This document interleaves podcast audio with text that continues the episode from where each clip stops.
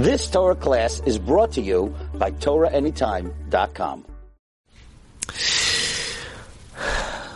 We just finished learning about the Ramban, how he explains how humble and not to have any arrogance. He writes. Everything that you do, bechol that at all times. At every given moment in your life, he writes, you should think that you're standing in front of Hashem. It's the truth, by the way. But he's saying, actually think that. Think that you're actually standing in front of Hashem. That's what it is. It's the truth. So like that, Hashem's watching me. You know, there was a story about Rabbi Hanan when he was passing away in Daf Kefchet Bet in. It says over there, when he was passing away, he says, Rabbi, give us a beracha. And he gave him beracha that you should be blessed. That just like, um, just like you fear people, you fear, you should fear Hashem. He says, Rabbi, halevai, that, that's beracha. He says, halevai. Ulevai means I wish. This is why. How many times people say, "Oh, is this person watching me? I can't do this. I can't do that. I can't do this. I can't do that." Hashem's always watching you. Hashem's always watching you. That's what he's saying.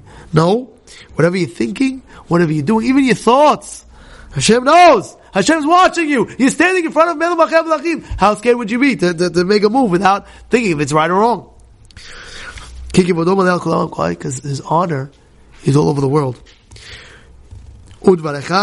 יהיו בהמה ביראה כבד עומד לפני הנבוא. ויתבייש בכל אדם. אם כן היה האיש, לא בכל העם, רק בנחת. A person calls you. Adash! I don't know. Hi, how are you? Benahat. You know, we're not going to scream in the streets. Oh, yo, what's up, bro? Oh, bro, not a bro. Hey, you doing? You know, They call you, even if they call you, hi, how are you? I can't hear you! hi, how are you? you know? Yeah, yeah. Come on, Rabbo. If it is, Torah Tamid. I write something amazing. Just be careful to constantly learn Torah. Learn Torah constantly. So you'll be able to fulfill the Torah.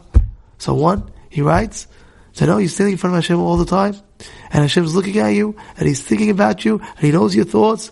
And two, to what? to learn the Torah. And he says, after you're learning, Techapes.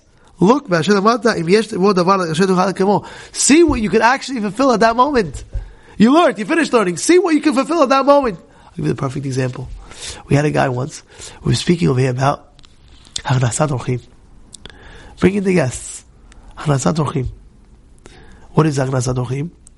Hachnasat Orchim is that, you know, I was saying how important it is, you know, sometimes a person, he has no place, he needs a little place, he needs a, I finished the whole the whole shiur. One guy in the shiur tells me, Rabbi, first time I met this guy, Rabbi, I want to fulfill the mitzvah right now. I was like, I remember it was like ten thirty at night. I was like, all right, great, go, go for it. I'm going to fulfill it to Rabbi. So what does that mean? Rabbi, you're going to come over? I'm going to give you something to drink in my house. I'm like, okay, let's go. And uh, and I remember from that on, he, this person became uh, basically from a person that wasn't Shomer Shabbat. He started keeping Shabbat. It was like an amazing thing. And why is that? Because he thought, wow, I finished learning.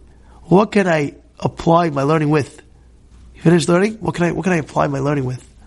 What can I do right now after I finish? What can I do? What can I do to apply it?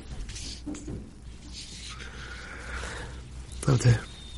You've just experienced another Torah class brought to you by TorahAnytime.com.